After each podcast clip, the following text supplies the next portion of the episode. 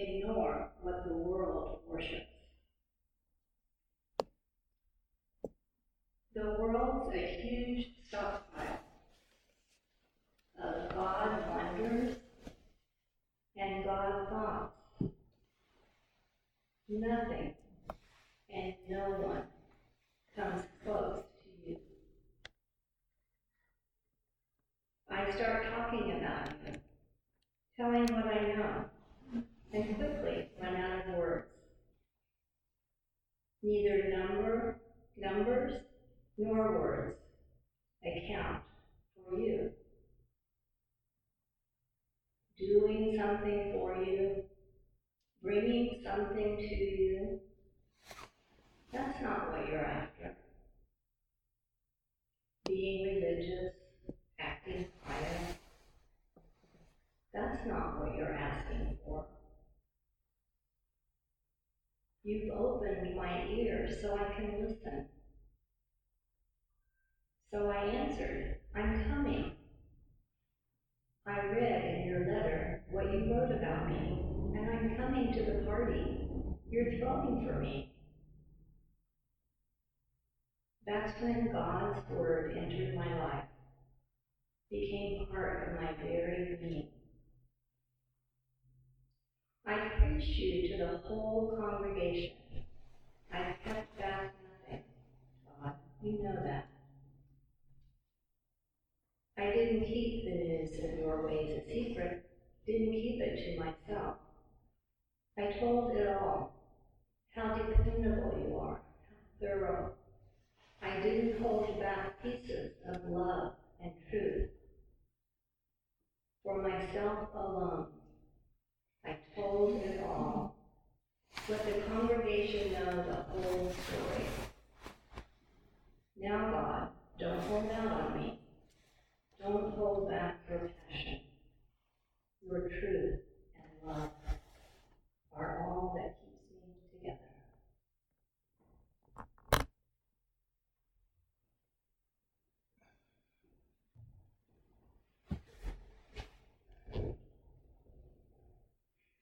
Today's reading from the New Testament is from 1 Corinthians 1 to 9, also from the message.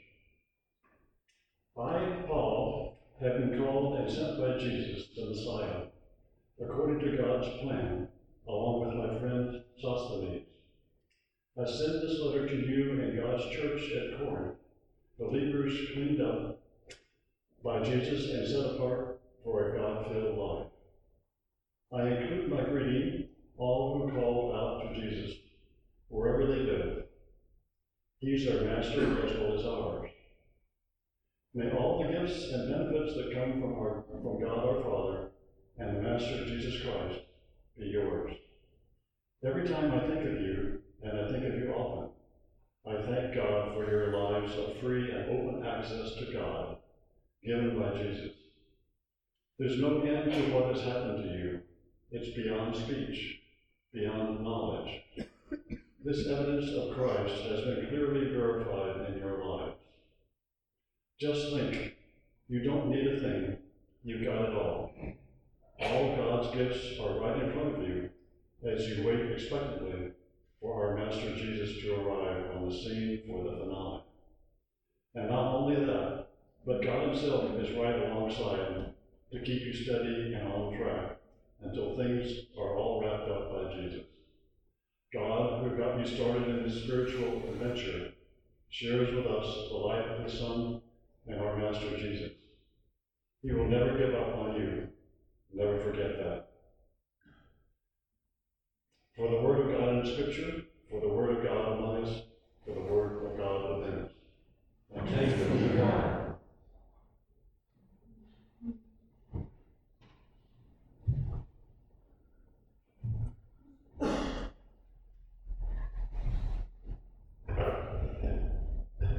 He's the Um, I don't, I do not want you to be dismayed when you see me walk up here with a clipboard and all these pieces of paper. You will get home in time to watch the football game. You will not have to change your lunch reservations, and you will all be fine. Um, I have this thing with my eyes that, uh, that means I need very big font. Um, Kleenex because Brenda Harrington isn't here today for me to borrow from her, which I do every Sunday. Um, Several weeks ago, I was talking to Rita Williams and about the title of the sermon today and the courage to be vulnerable. And she looked me square in the eye and she goes, You sure have had a lot of practice at that one. And I. But today's sermon is not just about me, it's about all of us. In Deuteronomy it is written, Be strong and courageous. Do not fear or be in dread of anything. For it is the Lord your God who goes with you. He will not leave you or forsake you. I want you to remember that verse as I go through the sermon today because you're going to see how it applies to all of us. When I was a little girl, we went to the First Baptist Church in Newport, Kentucky. No, not down by Louisville or Lexington, right across the Ohio River from Cincinnati, Ohio. And every year between Thanksgiving and Christmas, we would adopt families. And so, somebody in church would buy them a new Christmas tree, and somebody would buy the lights, somebody will buy presents for the family, and people will get together to make sure they had food for the season. Now, these were not members of our congregation. These were people who came knocking at the church's door. If that's not the courage to be vulnerable, I don't know what is. To be vulnerable is, is to be capable of being wounded or hurt and being open to like personal injury or, or um, some people would even think shame. I want you to think about the most vulnerable person you've ever thought of. Jesus Christ. He walked on this earth, vulnerable every step of the way. He walked all the way to the cross, allowing himself to be vulnerable. When I was diagnosed, I looked at it all in a different way. I didn't I didn't look at it as I had a disease. I thought, well, this is what I've been given to deal with. And so I will. I was given 36 hours to get my life in order and get in the hospital and be given chemo treatment. I didn't even think about the words courage, vulnerability, risk. I didn't even think about those words. The only thing I really thought about at the time was God.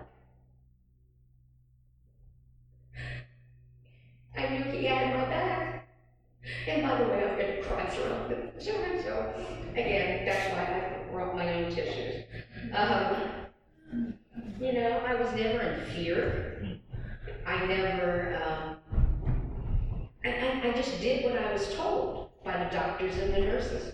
So I hadn't had the courage to be vulnerable yet. I knew all I had to do was be strong and just be rely on God. Last summer, I found this small plaque, and it also, the saying also ended up in one of my Mother's Day cards. It said, She believed she could, so she did. And I'm here to tell you that the doctors and nurses will definitely take about 50 plus percent credit, you know, medicine and science, for the fact that I have this wonderful outcome, that I do get to live. Um, but they also believe that a huge part of it was my will to live, because I had a lot to live for, and my faith. And some of these were people who were not faithful themselves, but they still believed that my faith had a lot to do with my healing.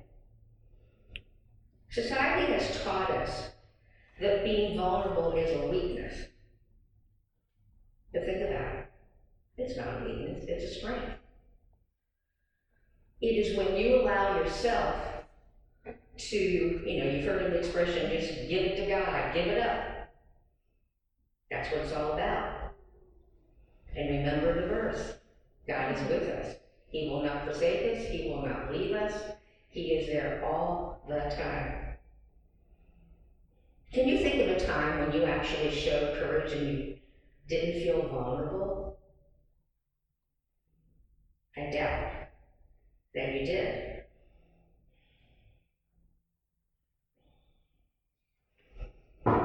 It's ironic that we are raised to be strong and have courage, but we view vulnerability as a weakness.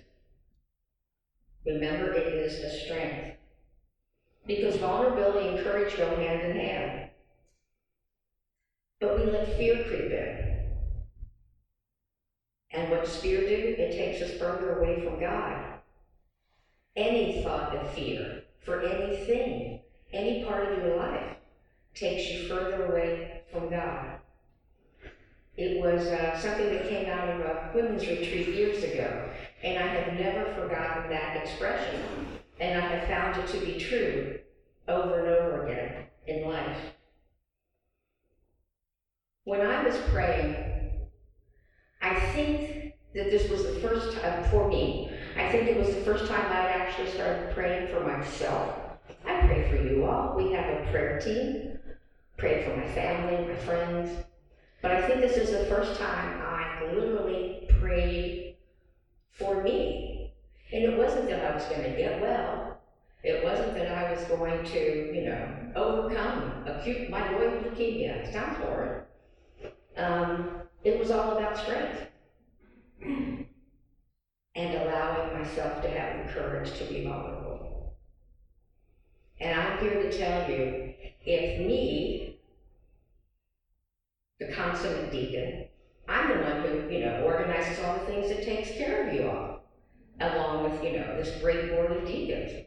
So why should I, you know, this, this shouldn't be happening to me. I'm, you know, I'm strong and I'm, you know, courageous. And then I never thought about vulnerability. And then it started creeping in.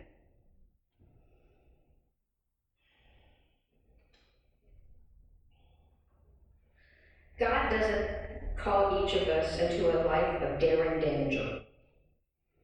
Our motivation is it conditional or relational? And I think what I'm about to say may be the most important thing I'm going to say today. Vulnerability is not about what others can do to us, which is what most of us think. Vulnerability is about what God can do in us. Just think about that for a second. We all think that, you know, you gotta have courage, so you don't hurt me and you don't make fun of me and you don't say this and oh my God, my singing's terrible, what are they gonna think? It's not about that.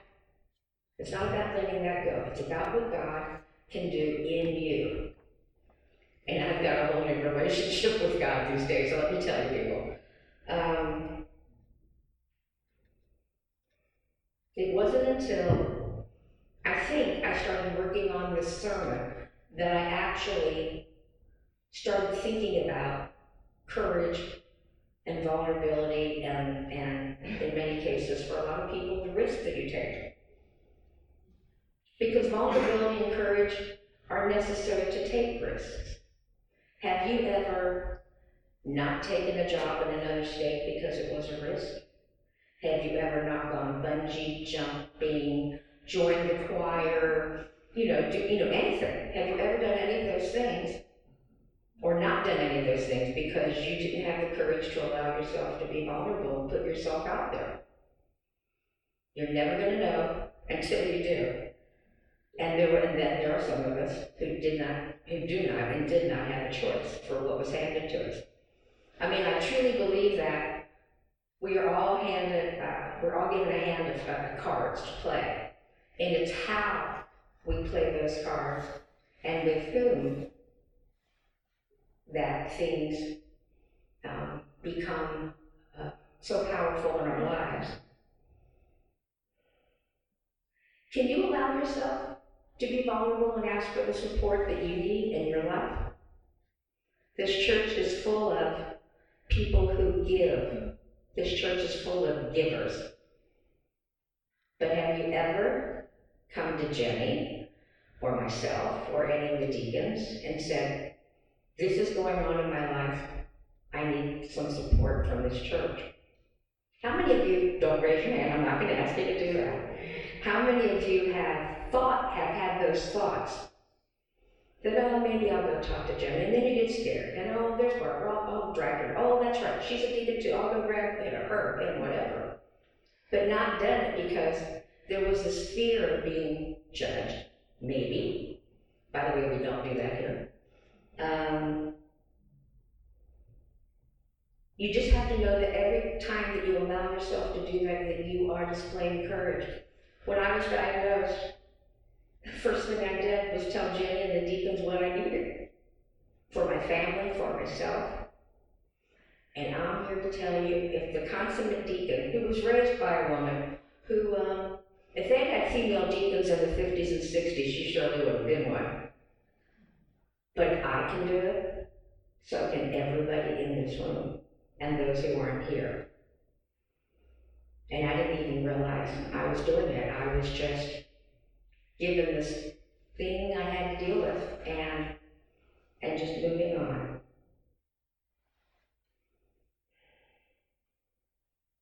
I want you to think about vulnerability on the flip side of things.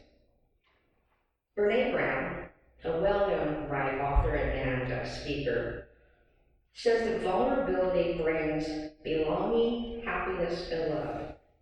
Doesn't that sound good? Can't think of a better way to start my day, finish my day, think about it in the middle of the day.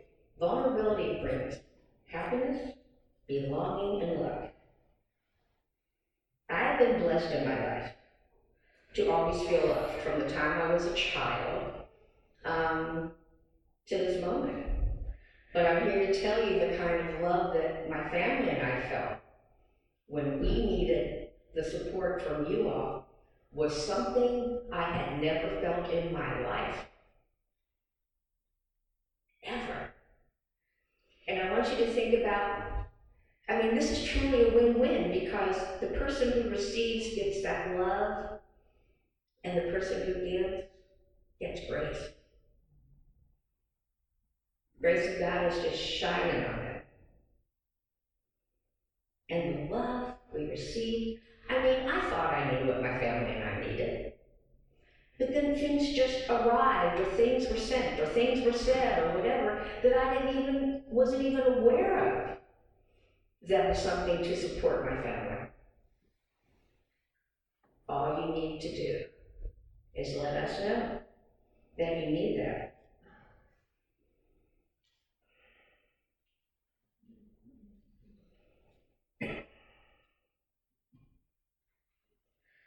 I am here to tell you all about the relationships that were developed through being able to receive.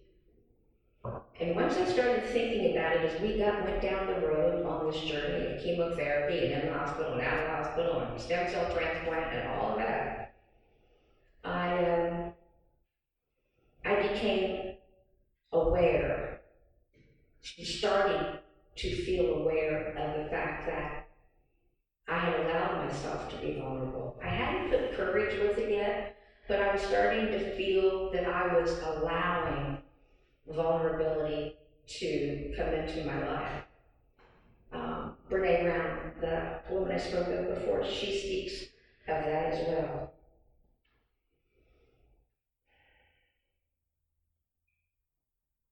So comes with with being able to receive is, like I said, nothing I've ever felt before. We're never happy 100% of the time, and if you are, please let me know who you are. I want to, you know, I want a little bit of that. Um, but but if we don't, as, as this expression goes, stick our necks out a little bit and allow ourselves to be vulnerable, we're not going to be able to receive it. And the person who's offering it is not going to be able to have the grace. I have gone off script so many times, but that's going to have to be okay. uh, being able to accept and receive the love and support that is there for you and being a person who gives that love and support. They're not mutually exclusive. They're not. You can be a giver and a receiver at the same time. You know, one of the things I wanted to just check on for a minute, and you can raise your hand. If you if you are a current deacon, would you raise your hand or stand up? How about stand up? And if you have ever been a deacon, stand up. If you have ever cooked a meal for someone, stand up. If you have ever driven somebody to the doctor's, to a doctor's appointment or to, or to church or any place, stand up. Have you ever, have you ever prayed for anyone? Have you ever been so generous in your heart that you donated something to the church that they really needed? Don't you look around? This is who we are. This is who we are.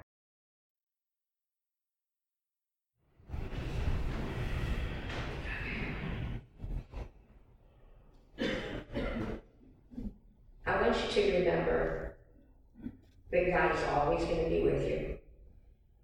When you stick your neck out, when you put your hand up, when you call Jenny, knock on her door, grab me after a service, or Julie, or Lyle, or Rob, any of us.